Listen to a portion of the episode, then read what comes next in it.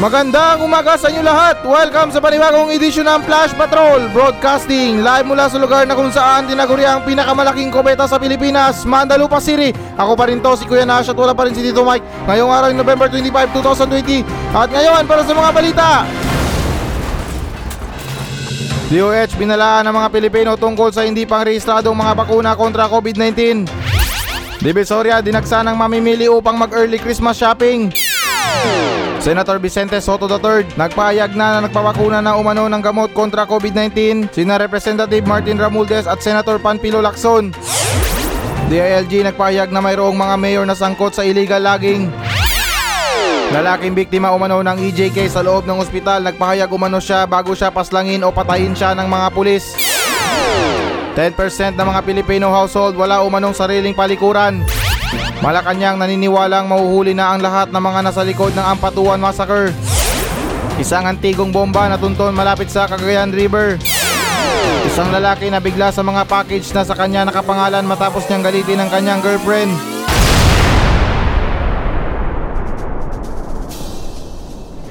DOH binalaan ng mga Pilipino tungkol sa hindi pa rehistradong mga bakuna kontra COVID-19. Ayon sa ulat ng ABS-CBN News, binalaan ng Department of Health ang mga Pilipino na huwag muna... Ay, mali na huwag kumuha o bumili ng yaong mga bakuna kontra COVID-19 na patuloy pa rin sinusuri at hindi pa final na rehistrado sa Food and Drug Administration. Ito ang nagsilbing sagot ng kagawaran sa ilang mga pahayag na di umano'y kumuha na ng mga bakuna kontra sa sakit ang ilang mga opisyal ng gobyerno. Ika ni DOH Undersecretary Maria Rosario Berhire, nais ng kagawaran na ipaalala sa mga sambayanan na kasalukuyan ay wala pang aprobadong bakuna na maaring gamitin sa bansa para sa COVID-19. Maaari lamang umanong ikasa ang mga pagbabakuna sa bansa kapag mayroon ng rehistradong bakuna sa FDA. Kapag mayroon ng rehistradong bakuna sa FDA o kung mayroon ng mga clinical trial ang sinasagawa ng nasa bansa. Dagdag ni Berhire na iintindihan umano nila na sabik na ang sambayanan na makakuha ng bakuna upang matapos na ang suliranin. Ngunit anya niya hindi pa ito ang tamang oras. Mainam mo na patuloy na mag-ingat pa rin ang lahat. Teka, parang tama itong sinabi niya. Parang may narinig ako na may dalawang senator yata yun or hindi ako sure na may kumuha na ng COVID-19 vaccine. or nagpaturok na sila sa mga katawan nila. So anong mangyayari doon? Eh hindi pa nga naaprubahan ng FDA. May kaparusahan ba doon na kumuha sila ng vaccine? Kasi parang andaya naman or unfair. Pero hindi naman tayo sure kung epektibo yung ginamit nila. Baka masyado lang silang desperado para magpaturok ng bakuna. Pero ganun pa man ay dapat pa rin tayo mag-ingat sa COVID dahil patuloy pa rin yan na lumalaganap or kumakalat, nagasik ng lagim, whatever. At wag tayo basta-basta na magtitiwala sa mga nagbebenta ng mga vaccine na yan. Yung mga makikita natin sa mga online. Wag tayo magtitiwala na sinasabi nila na epektibo. Nasa Pilipinas tayo, puno tayo ng mga scammers dito. Eh kung desperado naman kayo na magpaturok sa mga bakuna, eh magbakuna. Eh kung desperado naman kayo magpaturok ng bakuna sa katawan nyo, i-check nyo ng maigi kung sino yung magtuturok sa inyo. Kung mukhang adik ba, Amoy nyo ng maigi yung vaccine kung amoy rekto. Kasi napakadaling pekein yung vaccine na yan. Gagastos lang sila sa lalagyan ng vaccine. Or yung parang tube siya na sa tingin ko 15 lang yata isa yon. na napakadaling pekein talaga. Baka maglagay lang sila ng tubig doon or mineral water. Oh, no! Baka nga ilagay pa nila tubig gripo pa. Parang katulad lang din sa mga vaccine na ginagawa sa ibang bansa na yung parang transparent lang na napakadaling pekein na talagang walang mangyayari sa'yo or magkakaroon ng side effect kapag tubig lang yung in-inject sa'yo. Tapos na-scam ka pala, magbabayad ka ng malaki, akala mo naturukan ka na ng vaccine. Pero which is effective din kasi yung mindset mo, ah mindset, yung mindset mo, yung pag-iisip mo na parang kumpiyansa ka na ba? Parang lumalakas na yung confidence mo na, uy, okay na ako, naturukan na ako ng vaccine. At wala nangyari sa akin masama, walang nagkaroon ng side effect. Pero tubig pa lang itinurok sa'yo. Kaya wag tayo magmadali sa mga vaccine na yan. Alam ko din nararamdaman ko sa inyo na pagod na kayo sa pandemya na to, gusto nyo na magkaroon ng totoong vaccine at ginagawa din ng lahat ng makakaya ng gobyerno para makautang ulit ng pera. Binobola pa nila yung mga ibang bansa para makahiram sila ng pera. Kasi nga, di ba, baon-baon na tayo sa utang. Kaya relax lang kayo, lahat tayo mababakunahan. At may iba tayo ha, ito para sa akin lang to ha, sa sarili ko. Para sa akin kasi nangangamba pa rin ako sa bakuna na yan. Na nangangamba ako kung safe ba talaga or hindi. Kasi kahit sabihin na natin yan na safe yan, totoong vaccine talaga yan, nangangamba pa rin ako sa sarili ko na baka magkaroon ng side effect yan sa katawan ko. Kasi dati nadala na rin ako sa nainom kong gamot na hindi ko na matandaan kung anong klaseng gamot yun. Dito ko yung nabili sa Mandalupa. Masakit kasi yung katawan ko dati. Pero alam ko legit yung gamot na yun ha. Na anong pag-inom ko ng gamot na yun, bigla ako nagkaroon ng galis. Ang dami sa katawan ko, lalo na sa bandang puwet ko, napuno talaga ng galis yun.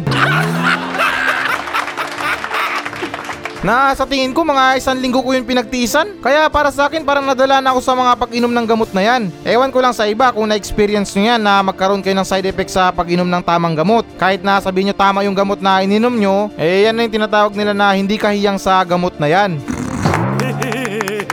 Eh nangangamba lang ako baka itong vaccine na to pag sinubukan ko, magngiwi-ngiwi yung mukha ko.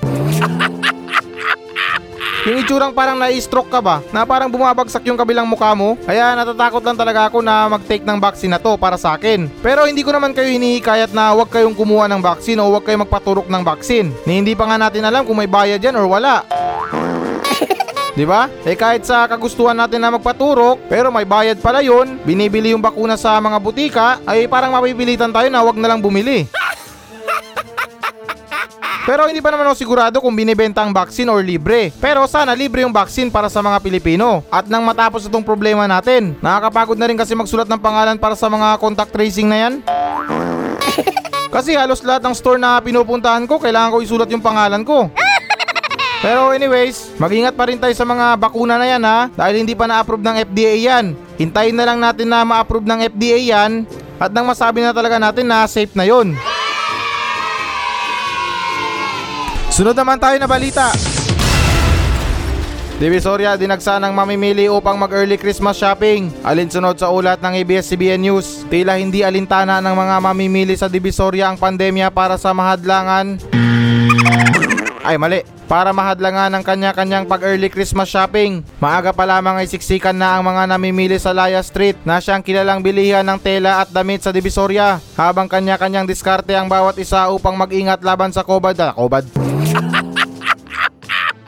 Habang kanya-kanyang diskarte ang bawat isa sa pag-iingat laban sa banta ng COVID-19. Ika ng mga vendor sa nasabing pamilihan, hindi man umano sinlakas ang bentahan nila ngayon kumpara noong nagdaang mga taon. Kahit papano naman umano'y nakabawi na sila. Giit naman ng Department of Health, marami man o sagana ang mga taong namimili ngayong para sa Pasko. Huwag umano pa rin dapat kalimutan ng lahat na mayroong pa ring pandemyang kinakaharap ang bansa sa kasalukuyan. Kalakip nito patuloy na rumuronda ang mga tauhan ng Manila Police District at Manila City Hall upang paalalanan ang mga namimili ukol sa pagsunod ng mga health protocol. Ipinagutos na rin ng PNP Chief General Debold Sinas na dagdagan ng mga nakadestinong pulis sa Divisoria.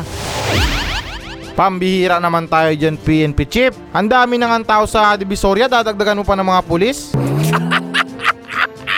Hindi, joke lang. Yung mga pulis na yan, yan yung mga tigabantay natin sa mga snatcher, tiga masid ng mga kapaligiran, tiga patupad ng health protocol, na ultimo tingin lang ng masama, matatakot na yung mga tao. At susunod na sa mga health protocol. O di ba, tiger look pa lang yan, hindi pa yan bumubunot ng baril. Huwag niyong hintayin na bumunot ng baril yan. Pero anyways, oo nga pala no, malapit na ng Pasko. Sa wakas, makakakain na rin ako ng mga masasarap na handa sa Pasko. Yung mga lumpia na yan, spaghetti, macaroni salad. Ay nako, nakakatakam talaga yung mga pagkain na ganyan. At para sa mga nagki-Christmas shopping or mga early Christmas shopping na yan, ah, pakisigurado kung may nakalista dyan na COVID-19 sa mga listahan nyo ha, nang hindi nyo makalimutan.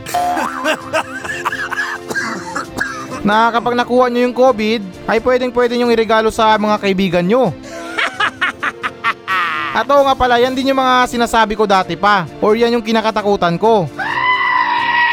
Na kapag dumating na yung araw ng Pasko or paparating pa lang yung araw ng Pasko, yung mga tao magdadagsaan sa mga pamilihan. Hindi magkakandamayaw yan para sa pagbili sa mga regalo, pangangailangan sa Christmas. Okay lang naman yung mga ganyan, naiintindihan ko yan na kagustuhan nyo na bumili ng mga regalo para sa mga ninong at ninang, ay ninong at ninang.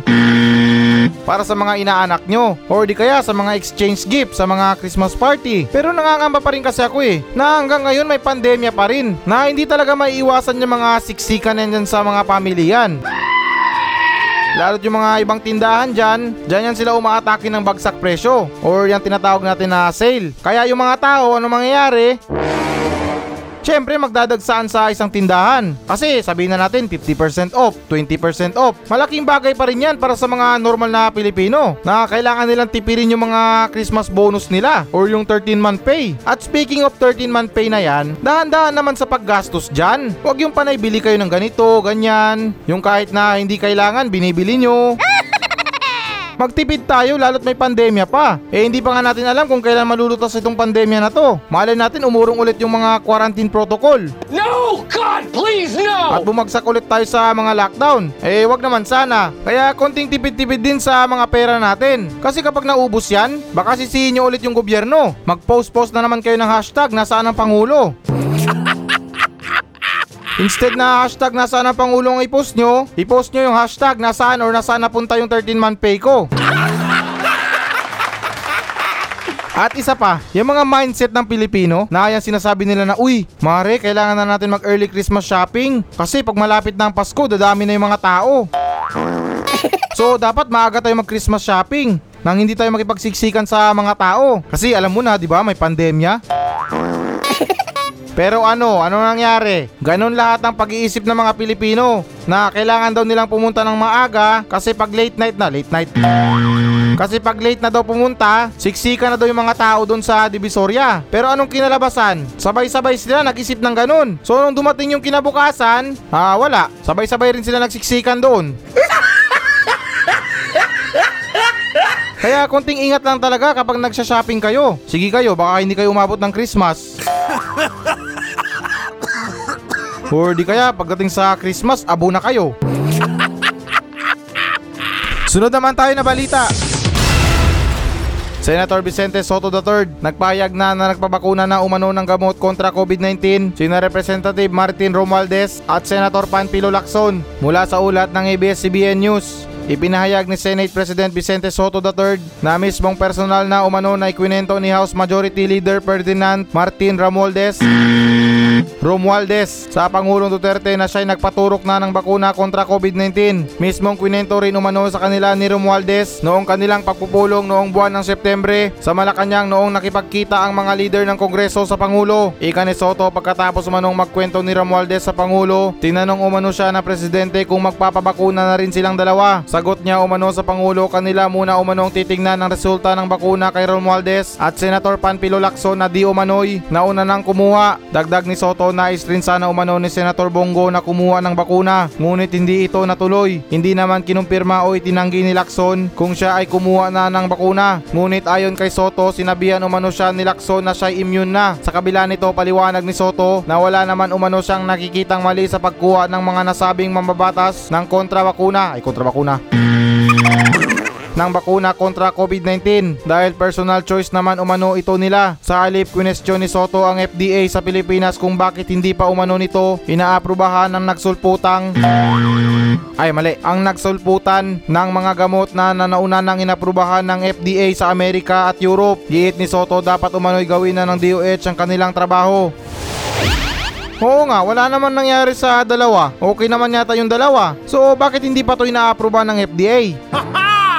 Ah, oo nga pala tulad din ng sinabi ko kanina na inuutupan nila yung uutangan nila. Dahil wala pa tayong pambili. Kasi tama naman din na useless din yung mga pag-a-approve nila sa mga vaccine. Eh kung wala naman tayong pambili. So dapat pambili muna bago approve. Magmumukhang tanga talaga ang gobyerno dyan na inaprubahan na nila tapos wala pa palang vaccine. Pero nagtataka ako sa dalawa na to na kumuha ng vaccine. Etong si Martin Ramuldes. Ay mali. Martin Romualdez at Senator Panpilo Lacson. Di naman nila binanggit kung saan sila kumuha. Eh sa tingin ko parang safe naman kasi wala namang nangyari sa kanila. Sana sinabi nila kung saan sila kumuha. Na yung tipong sasabihin nila na uy dito tayo kumuha kasi kumuha na ako ng vaccine nila safe naman wala namang nangyari sa akin. Or baka naman nahihiya sila na sabihin sa publiko kung saan sila kumuha. Umamin na kasi kayo. no, no, no, no. na sa Shopee lang kayo nag-order. Pati pambihira nga naman no, nakausap na sila ng Pangulo, hindi pa tinanong ng Pangulo kung saan sila umorder or magkano ang bili nila. Napaka-selfish nyo naman mga angkol. Share-share din kung saan kayo bumili. Maawa naman kayo sa kapwa nyo senator na merong COVID ngayon. Ay oo nga pala no, nabasa ko to kanina. Na yung DOH nagbabala sa mga Pilipino na tungkol sa bakuna na hindi pa rehistrado. Ay nako, patay tayo dyan mga angkol. Baka itong kolorum na vaccine ang nakuha nila. Oh, no. Parang nagmukha lang tanga yung DOH sa sinabi nila na yung buong Pilipino pinag-iingat nila sa mga kumakalat na hindi rehistrado na vaccine. Tapos may dalawang senator or representative na kumuha ng vaccine or nagpaturok ng vaccine. Kung ako lang talaga ang presidente, baka hinambalos ko to ng walis tambo. Kasi 'di ba kakasabi lang ng DOH na mag-ingat sa mga hindi rehistradong mga bakuna kontra COVID-19 dahil hindi pa daw inaaprubahan ng FDA. Ewan ko lang sa sinabi ko kanina na nasabi ko na baka walang pera pa yung FDA o yung gobyerno para makabili ng bakuna kaya sinabi nila muna to na yung mga kumakalat to na bakuna na hindi pa daw rehistrado sa FDA. Ewan ko lang ha, hindi ako sure. Good luck na lang sa dalawa. Baka sa mga scammer nila na bili yung vaccine No! God, please, no! na biglang may nag-text sa kanila at nagpakilalang scientist. Para lang mapaniwala sila na totoo yung binibenta nilang vaccine. Kahit naman siguro mga tao dito sa Mandalupa kayang-kayang gawin yung mga ganyang scam. Yung iba nga nagpapanggap pa na astronaut. Pero ganun pa man, ipinagdadasal ko pa rin yung kaligtasan nila. Nagtataka lang ako at nangangamba kung saan nila in-order yon. Sa bangketa ba? Sa scammer? Sa Shopee? Lazada? Or di kaya yan na yung Pfizer? Or yung Moderna? Eh kung yan yung ipinaturok nila sa katawan nila, ay safe na safe yan. Kahit ako gagawin ko din yan kapag na-aprobahan na yung Pfizer na yan, pati Moderna. Dalawa ipapaturok ko sa katawan ko. Oh, hell. Kasi sinabi nila yung Pfizer 92% na na-epektibo tapos yung Moderna 95% for the total of 187%. O di ba kayang-kaya na akong iligtas sa susunod na pandemya. Saka ko na lang po problemahin yung 23%. Sunod naman tayo na balita. DILG nagpahayag na mayroong mga mayor na sangkot sa illegal logging. Ayon sa ulat ng Philstar, ipinahayag ng Department of Interior and Local Government na mayroong ilang mga alkalde ang sangkot sa illegal logging at illegal na pagmimina sa iba't ibang mga munisipyo o lungsod ng bansa. Ika ng Interior Secretary Eduardo Anyo, mayroong mga mayor na nanginginabang sa mga gawaing ito. Maaari umanong ang mga operator pa ng mga illegal na mga aktibidad ang nagbibigay ng pondo para sa mga kanilang mga pangangampanya at pagtatakbo sa mga eleksyon. Napansin muli ng gobyerno ang illegal logging at illegal na pagmimina dahil sa pagbaha at sa mga landslide. Ay mali. At mga landslide na naidudulot ng mga nagdaang sunod-sunod na bagyo. Ang mga illegal na aktibidad na ito ang mga pangunahing sanhi umano kung bakit nakakaranas ng ganitong mga kalamidad ang ilang mga munisipyo o lungsod ng bansa. Ay nako mali. Kung bakit nakakaranas ng ganitong mga kalamidad ang ilang mga munisipyo o lungsod sa buong bansa. Hindi naman nilinaw ni Anyo kung ano ang kanilang gagawin sa yaong mga sangkot na opisyales ng gobyerno. Ngunit kanyang pinaalalanan ng publiko na gawing seryoso at talagang iboto ang karapat dapat tuwing kasagsagan ng eleksyon. Dapat umanong maging mapagmatyag ang publiko upang kanilang maiboto ang yaong kandidato na walang aninumang kaugnayan sa mga iligal na gawain at sa kasalukuyan ni Nata- ah! At sa kasalukuyan inatasan na ni Anyo ang lahat ng mga lokal na pamahalaan at kapulisan sa buong bansa na simulan na ang pagtimbog sa mga gumagawa ng illegal logging at illegal quarrying. Illegal quarrying at upang mapabilis na rin ang mga nakatakdang tree planting operation. Wow, shocking! Nakakagulat! Wow, nakaka-amaze! Ay, hindi pala nakaka-amaze, nakakabuisit pala. Ito na rin yung sinasabi ko na matagal ko nang gustong sabihin sa mga tao na yung mga mayor natin, may mga negosyo talaga yan sila. hindi yan sila papahuli. Hanggat mayor sila, ginagawa nila yung mga opportunity nila or kinukuha nila yung opportunity para makapagpatayo sila ng mga negosyo nila. Kasi sila yung mayor sa lugar. At ito talagang mga illegal logging ang lagi nilang pinagdidiskitahan. Kasi syempre ano ba yan? Hindi naman yan droga. Hindi naman yan na mainit sa mata ng tao. Simpleng kahoy lang naman yan na pinutol nila. At walang ka-worry-worry yan. What I mean na walang pangangamba yan sa pag-deliver sa mga kalsada, pagpara sa checkpoint. Oh, boss, ah, chip, kay mayor to. Ah, ganun ba? Sige, daan lang. Merienda, gusto nyo? Masakit lang kasi isipin na yung mga puno na pinuputol nila, akala mo naman na napakadali lang itanim or napakadali lang na tumubo. Minuto lang nila pinutol pero pag pinatubo mo yan, taon-taon yung hinihintay. Alam nyo kasi, ang mga puno na yan, bakit importante sa mga kagubatan yan? Kasi unang-una sa lahat, ah, sabihin ko sa inyo, yung mga ugat ng puno na yan, yan yung nagsisilbing kabilya sa mga lupa. Wow. Yan yung humahawak sa malu- malupa. Yan yung humahawak sa mga lupa para hindi mag-cause ng landslide. Kasi nga 'di ba bundok, na hugis curve siya. Kaya kailangan na kailangan talaga ng mga puno diyan. Kasi kung wala ng puno, malamang sa tingin ko yung mga ugat diyan mamamatay na. So wala nang kapit sa lupa. Pati ang masakit pa dyan ha, hindi lang mga puno na galing sa gubat yung mga pinuputol nila. Pati yung mga bakawan sa dagat. No! God, please, no! Eh which is napaka-importante talaga ng bakawan sa atin. Kumbaga yan ang shield natin sa mga malalakas na alon, kahit siguro tsunami kaya tayong iligtas dyan. Pero yung mild na tsunami lang. Huwag naman yung sobrang laking tsunami dahil ibang usapan na yan. Paglilikas na ang sagot dyan. At alam ko din na bakawan yung dahilan kung bakit maraming umaaligid na isda sa paligid ng dagat or kahit sa dalampasigan meron kang makikita na isda. Kasi dyan sila sa bakawan tumitira. Tapos itong mga demonyo na mga kurap na mga animal, mga dipunggol, na mga walang kwentang mayor, ginagawa nyo lang negosyo. Kaya kung pupunta kayo sa Mandalupa, wala na kayong ganong makikita na mga puno. Dahil yung mayor namin, kumbaga sa eskwelahan, Oh, no, no, no, no. nag-graduate na yan sa mga illegal logging. Dahil naubos na yung mga puno, ano pa yung mga puputulin niya?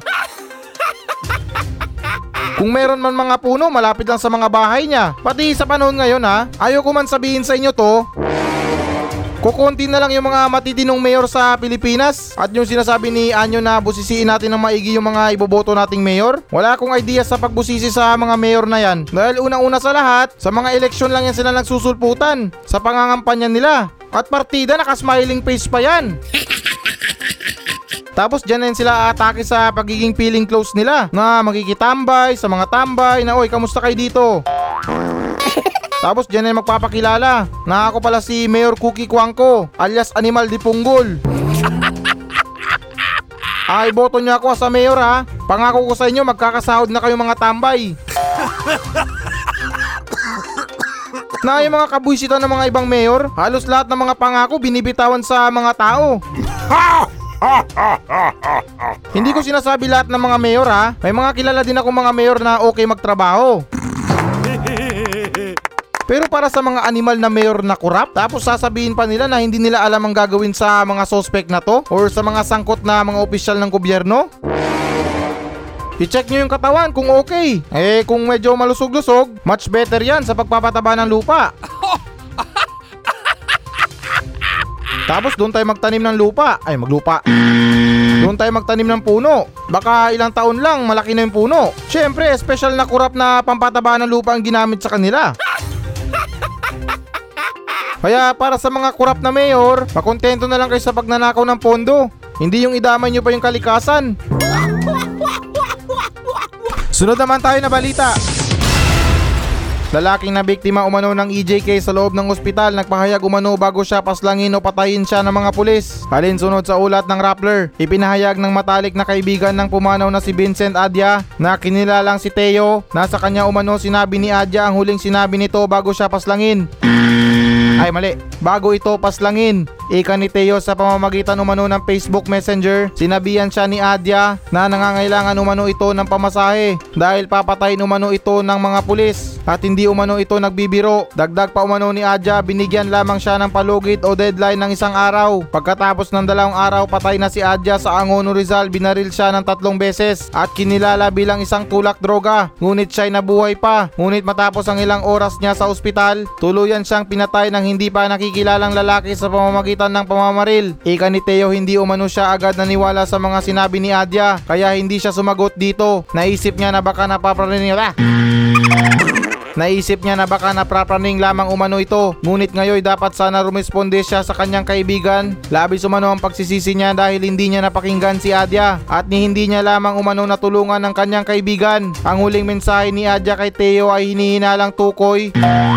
Ay mali, ay hinihinalang tumutukoy sa isang sitwasyon na kinasasangkutan ng mga vigilanteng mga pulis na umaayon sa gera kontra droga. Ang mga pulis na ito ay tinatawag umano na mga palit-ulo at upang matunton umano ng mga ito ang kinaroroonan ng kanilang hinahanap, tinatakot ng mga ito ang kanilang mga pamilya o mga kaibigan na sospek na kung hindi sila magsasalita, sila ipapakulong o papatayin. Dagdag ni Adya kay Teo nagmula umano ang pagbabanta sa kanyang buhay nang siya'y madawit umano sa naganap na panghuhold up. Wow, grabing haba ng balita na to. Nangawit yung pangako.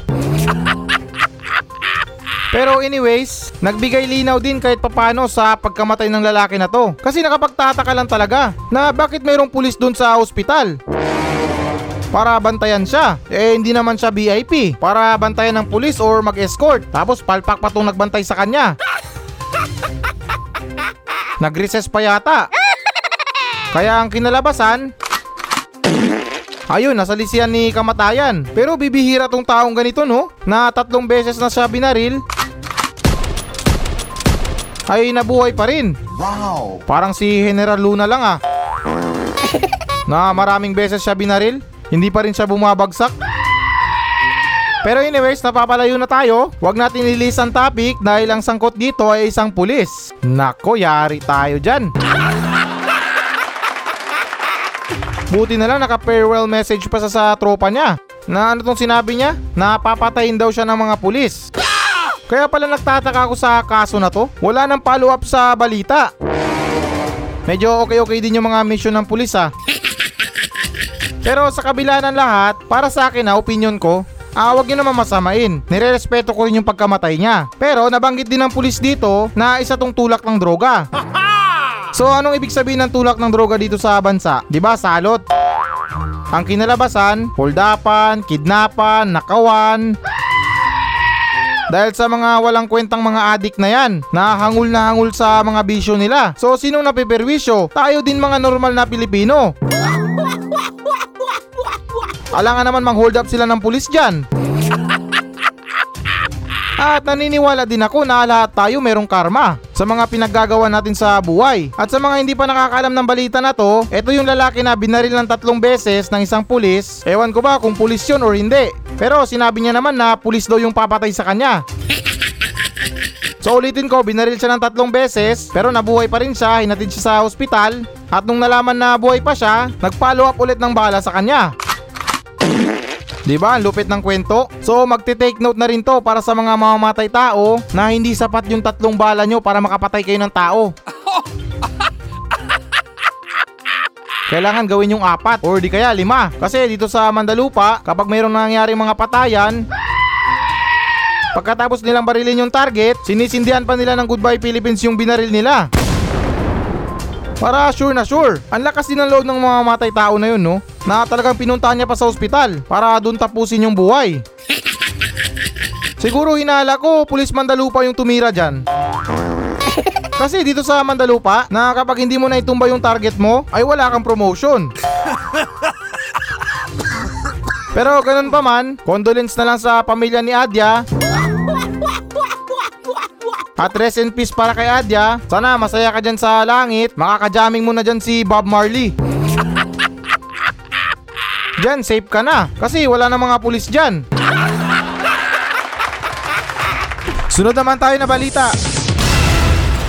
10% ng mga Pilipino household wala umanong sariling palikuran mula sa ulat ng Philstar. Base sa resulta ng survey na isinagawa ng Social Weather Station o SWS noong December 2019, nakalap sa datos na 10% ng mga Pilipino household o nangyaong mga Pilipinong kabahayan ay walang kanya-kanyang mga palikuran o toilet. 6% umano sa kabila nito ay mali. 6% umano sa bilang na ito ay meron rin naman umanong mga palikuran. Ngunit ito ay kanilang ginagamit kasama ng iba pang mga kabahayan. Habang 4% naman dito ay talagang walang nagagamit na toilet. Ika ng SWS ito ay dapat na magsilbing panawagan sa buong mundo upang maayos at mapag-usapan na ang malinaw na plano para maresolba na ang global sanitation crisis at upang talagang matiyak na may sakatuparan ng proyektong sustainable ay mali. Ang proyektong Sustainable Development Goal 6 na Water and Sanitation for All sa taong 2030. Panawagan naman ng Department of Health sa publiko ngayong pandemya na maglagay ang lahat ng mga exhaust fan para sa kanya-kanyang mga palikuran at isara ang mga takip ng mga toilet habang nagpa-flush upang maiwasan ang hawaan ng COVID-19 sa mga palikuran.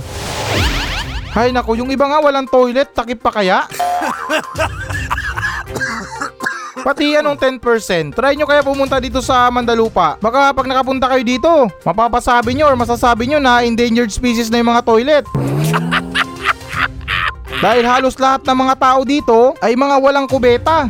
Oh, hell no! Biro nga ng mayor namin. Bakit ba kayo maghahanap ng kubeta? Eh nakatira tayo ngayon sa lungsod ng kubeta. Amoy pa lang ng Mandalupa, toxic na. Na kahit wala pang pandemya, yung mga bumibisita dito ng mga health workers, humihingi agad ng hazard pay sa mga employer nila. O di ba? Grabe ka bang isang Mandalupa? Kasi yung mga tao dito nasanay na maggamit ng basura, ay basura. Nasanay ng mga tao dito na gumamit ng palikuran sa mga damuhan. Pagmamalaki pa nga nila, nakakatulong sila sa ecosystem. Dahil hindi sila gumagamit ng tubig, hindi sila gumagamit ng tissue, purong natural lahat ang ginagamit nila sa pagsi-CR. Walang halong chemical, pamunas, damo. Pangtakip ng dumi, lupa. O di ba, extra fertilizer na rin 'yon. Kaya yung mga damuhan kung saan sila nagdudumi, napakalusog ng mga damo. Ang tataas pa nila. Pero karamihan sa mga Mandalupanenyos, kahit dito sa Barangay Silaway, na kapag gusto nila mag-CR, ay dapat silang mag-CR sa gabi. Kasi sa umaga, illegal daw yon sabi ni Mayor Cookie. Oh, hell no! Hanggang doon lang yung sinabi niya. So iniisip ng tao na pwedeng dumumi or pwedeng mag-CR sa gabi. At ito na yung matagal ko na inirereklamo. Yung mga pag-uulan ng bulalakaw na minsan tinatamaan kami dito sa station. na pag mayroon kaming marinig na malakas na kalabog, ah, alam na, nakasimangot na naman si Lenlen.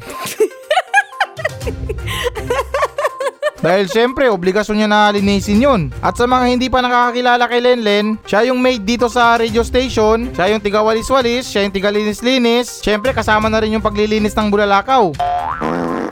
Kami yung dalawang naatasan na maiwan dito sa radio station para magbantay. Ako si Kuya Nash, isang gwardya dito sa station na since pakialamero ako, kaya heto, napapakinggan niyo ako.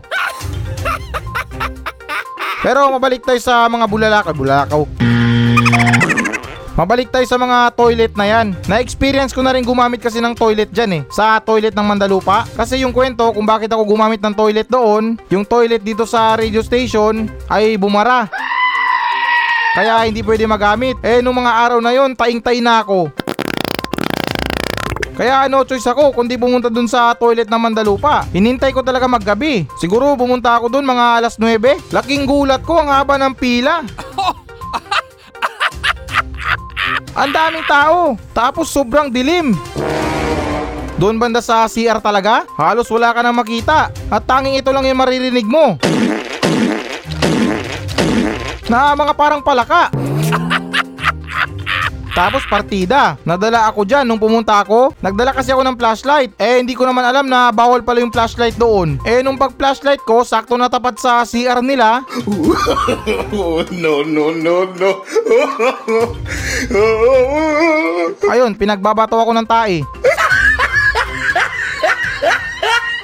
Sunod naman tayo na balita.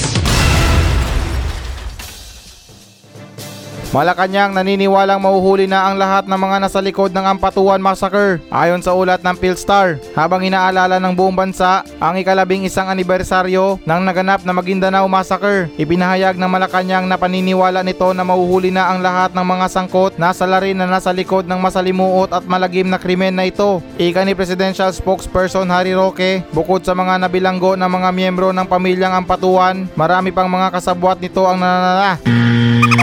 Marami pang kasabwat nito ang nananatili pa ring malaya bilang dating abogado ng ilan sa mga nabiktima ay mali, ng ilan sa mga biktima ng nasabing massacre. Naninindigan si Roque na mahuhuli na ang yaong mga sospek na hindi pa napapanagot sa ilalim ng batas. Hindi hindi umano makakalimutan ng lahat ang napakalagim na krimen na naganap noong nakaraang taon. Sinintensyahan ng Quezon City Regional Trial Court, Trial Court,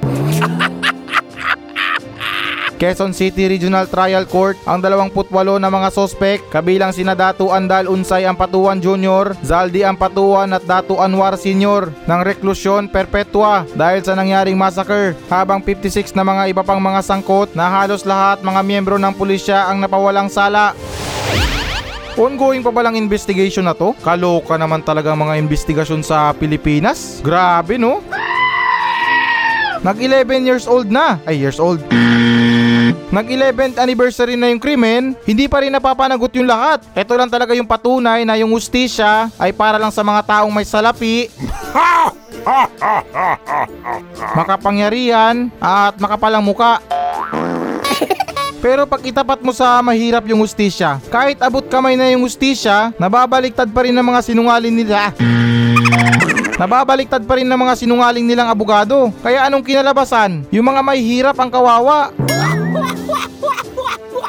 Kahit sila na nga itong nabiktima, sila pang mapapakulong. Kumbaga yung ustisya dito sa Pilipinas parang vending machine Oh, hell no! na kailangan mo munang maghulog ng pera para gumana. Kasi nung panahon na nangyari ito, itong massacre, kahit siguro nung bata ko, naintindihan ko kung anong nangyari. Wow! Na yung mga pinagpapatay nila, mga journalist. Basta nung mga panahon na yun, malaking balita talaga yun. Na yung mga bangkay, nilibing nila, kasama yung mga sasakyan, na talagang massacre talaga yung nangyari. Kaya kaawa-awa talaga or kalunos-lunos yung nangyari dito sa mga tao na to. Pero mas kawawa yung mga pamilya dahil hanggang ngayon hindi pa rin nila nakakamit yung ustisya. Sana nga meron ng rapid tulpo sa mga panahon na yun. Para mas madali yung ustisya.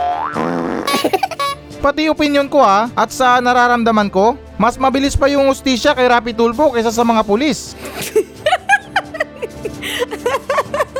eh kung si Rapi Tulfo nga, malaman niya lang yung number ng biktima. Bubulyawan niya agad sa telepono. na sasabihin niya na alam nyo sir, makukulong ka. Magpapadala kami ng otoridad dyan para mahuli ka. At bukod kay Rapi Tulfo ha, sa ibang option pa ng hustisya, na kung gusto mo talaga ng hustisya, na agarang hustisya, ay dapat handa kang mamamatay. Oh, hell no! Handa kang pumatay. At handa kang kumulong. Ay kumulong. At handa ka makulong. Kasi ikaw na mismo maglalakad ng hustisya mo. Na for example, yung matalik mong kaibigan pinatay. Tapos kilala mo naman yung pumatay. Eh wala kang laban kasi wala kang sapat na pruweba. Sabi-sabi lang yan. Sila may abogado, ikaw wala. So ano pa ang laban mo? Eh di yung gagawin mo, dadaanin mo sa dahas. Either makikipagkutsilyuhan ka sa tao, or makikipagbarilan ka. Kasi anong magagawa mo? Hindi ka naman papaniwalaan ng korte dahil wala ka namang abogado at sa panahon ngayon kailangan mo ng matibay na ebidensya. Eh paano na lang kung wala ka nun? Talagang mapipilitan ka talagang patayin yung pumatay sa kaibigan mo. Kasi gusto mo ng ustisya, kaya wala kang magagawa kundi makipaglaban ng patayan. Sunod naman tayo na balita. Isang antigong bomba natunton malapit sa Cagayan River mula sa ulat ng Philstar. Isang antigong bomba ang natuklasan malapit sa Cagayan River sa Balangay, Balangay. Sa Barangay Linao West sa lungsod ng Tugigaraw base sa assessment ng Provincial Explosive and Cocaine ay mali, Provincial Explosive and Canine Unit o PECU ng Cagayan. Ang na-recover na bomba isang 1,000 pounds na general purpose bomb. Ika ni Police Captain Jesus, Jesus. Jason Makadangdang ng PECU patuloy pa nilang iniimbestigahan kung bakit napadpad ang nasabing bomba sa kanilang lugar. Ngunit ito umano ay posible dahil sa naganap na pagbaha kung saan nahukay ang ilang kalupaan sa kanilang lugar. Ito umano ang pangalawang beses na umanong nakarecover sila ng bomba sa kanilang probinsya. Ay baka maraming bomba dyan. Oh, hell no! Or di kaya dyan talaga naggera yung mga hapon dati. Kasi sa nakita kong litrato ng picture, ay mali. Sa nakita kong litrato, hindi biro yung laki ng bomba ha. Naasin laki yata ng mga gasol sa bakery. Alam niyo yung mga gasol sa bakery? Yung mga matataas, tapos parang matataba pa? na parang ganun. Pero itong bomba na to, ay halata mo talaga na may pagkaluma na. So mag-ingat-ingat yung mga tao dyan sa pag-uukay ng mga lupa. Yung mga pagtatayo ng building, pagtatayo ng mga bahay, konting ingat lang sa mga ganyan. Ay wag naman sana, baka malas-malasin kayo dyan sa pagbira nyo ng bara sa lupa, sa bomba pa tumama. Pero natatawa lang ako sa sinabi nila. What I mean sa report na ito. Na anong sinabi nyo? Itong bomba na to 100, ay 100. 1,000 pounds na general purpose bomb? General? Tapos all purpose? Parang all purpose cream lang ah na hinahalo sa mga salad. Kasi pag sinabi mong general tapos all purpose, ay pwede sa lahat. Pwede ba tong gamitin na pangdikdik ng paminta? O di kaya pangdurog ng bawang? Kasi hugis ba to? Or di kaya pasabugin nila, gamitin nila sa mga birthday surprise. Or di kaya ilambitin nila dyan sa mga eskwelahan. Tapos yan yung pupukpukin para senyales na recess na or uwian. Or di kaya gawin natin pampasabog sa New Year. Ay pwede rin. Tapos mag-wish tayo lahat doon na mga Pilipino na isama natin lahat yung mga COVID doon para pag sumabog yon mawala na rin yung COVID. At kung wala talaga kayong idea kung anong gagawin dyan, tulad ng sinabi ko dati, palikasin nyo yung mga tao dyan, tapos pasabugin nyo sa gitna ng baha Oh, hell no! para gumawa ng malaking butas at doon mapunta lahat ng mga baha. o di ba kahit papano humupa yung baha. Hindi, pero seryoso ha, yung mga ganitong nare-recover na bomba ay dapat hindi sinasawalang bahala. At kung makakahanap man kayo ng bomba dyan sa mga lugar nyo, kahit sabihin na natin maliit man yan or malaki, ay dapat natin ipagbigay alam sa mga kinakaulo nila. Ay dapat natin ipagbigay alam sa mga otoridad. Kasi hindi biro yan. Kahit sabihin mo na matagal na yan, konting pukpuk lang yan dyan. Or di kaya pag napwersa ng pukpuk yan, mapupulbos ka dyan. Kaya para sa mga residente ng Cagayan, ingat-ingat lang talaga dyan. Lalo't pangalawang beses na ito. Sunod naman tayo na balita. Isang lalaki na bigla sa mga package na sa kanya nakapangalan matapos niyang galitin ng kanyang girlfriend mula sa ulat ng kami. Nag-viral ngayon sa social media ang post ng isang lalaki kung saan ang kanyang ibinahagi ang naging higanti sa kanya ng kanyang nobya matapos niya itong galitin dahil sa kanyang madalas na pagiinom. Ika ng lalaki kilalang bilang si Jesse Abalos Karurungan ay mali, Jesse Abalos, Kagurangan, lagi umano siyang umiinom na kung saan minsay inaabot pa siya ng umaga. Kaya naman talagang labis ang galit ng kanyang nobya. Nakapagbati naman umano sila agad ng kanyang nobya, kaya buong akala niya ay wala na silang problema ng kanyang nobya. Subalit laking gulat lamang umano niya nang mayroong nagsulputang mga package na nakapangalan at naka-address sa kanya kahit hindi naman siya umorder. Kanyang napagtanto na ang mga nasabing parcel ay inorder pala ng kanyang nobya at pinapababa pinala at pinapabaya pa at pinabayaran pa sa kanya bilang ganti dahil sa kanyang nagawang pagpapasaway. Sa kasulukuyan nangako si Kagurangan sa kanyang nobya at sa sarili na hindi hindi niya nagagalitin ng kanyang nobya. Ay nako po, Diyos ko. Yun lang ba? Napaka-boring naman. Wala bang ka-trill-trill dyan? Yung tipong pinagbabato ka na ng mga bato ng nobya mo? Or di kaya mga plato? Eh, yung mga ibang nobya nga dyan, hindi mo maasar-asar o mabiro-biro. Uppercut agad ang matatanggap mo. Pati wala pa to sa kalingkingan ng mga nirereklamo sa tulpo. Kumbaga may hinang nila lang to or di kaya may hinang parusa. Yung mga nirereklamo nga kay Tulpo, pinapalabas pa yung mga video nila Oh, hell no! na kung saan nangangabit sila or minsan nagpapayaan talaga sila sa YouTube. Sa show ni Idol Rapi Tulpo. Pati pambihirang babae naman ito. Ibang klase din magalit no? Medyo expensive. Hay nako, kung ganito man lang yung girlfriend ko na sa tuwing pag nagagalit magpapadeliver or di kaya magpapabayad ng mga in-order niya, bahala ka sa buhay mo. Yung mga ibang babae nga dyan, humihingi lang ng lambing, sincere na sorry, konting yakap-yakap, at yun, okay na. Pero kung magpapabayad ka ng mga in-order mo, kapalit ng kapatawaran, Oh, no, no, no, no. ano ka, duwende? Para pag-alayan ka nang mapatawad kami, maswerte ka na lang na meron kang nobyo na ganyan, na medyo maalaga pa rin. Maswerte ka na nga yung bisyo, inom lang. Eh yung mga bisyo nga dyan ng mga unfaithful na mga boyfriend.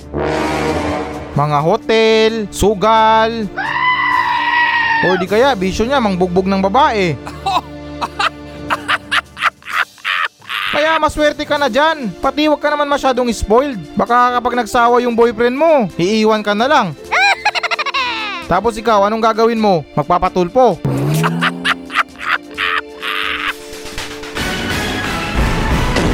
So yan muna mga balita ng Flash Patrol sa araw na to. Maraming salamat sa pakikinig. Ako pa rin to, si Kuya Nash. At maraming salamat ulit. Wala pa rin si Tito Mike. Masayang masaya ako. At goodbye!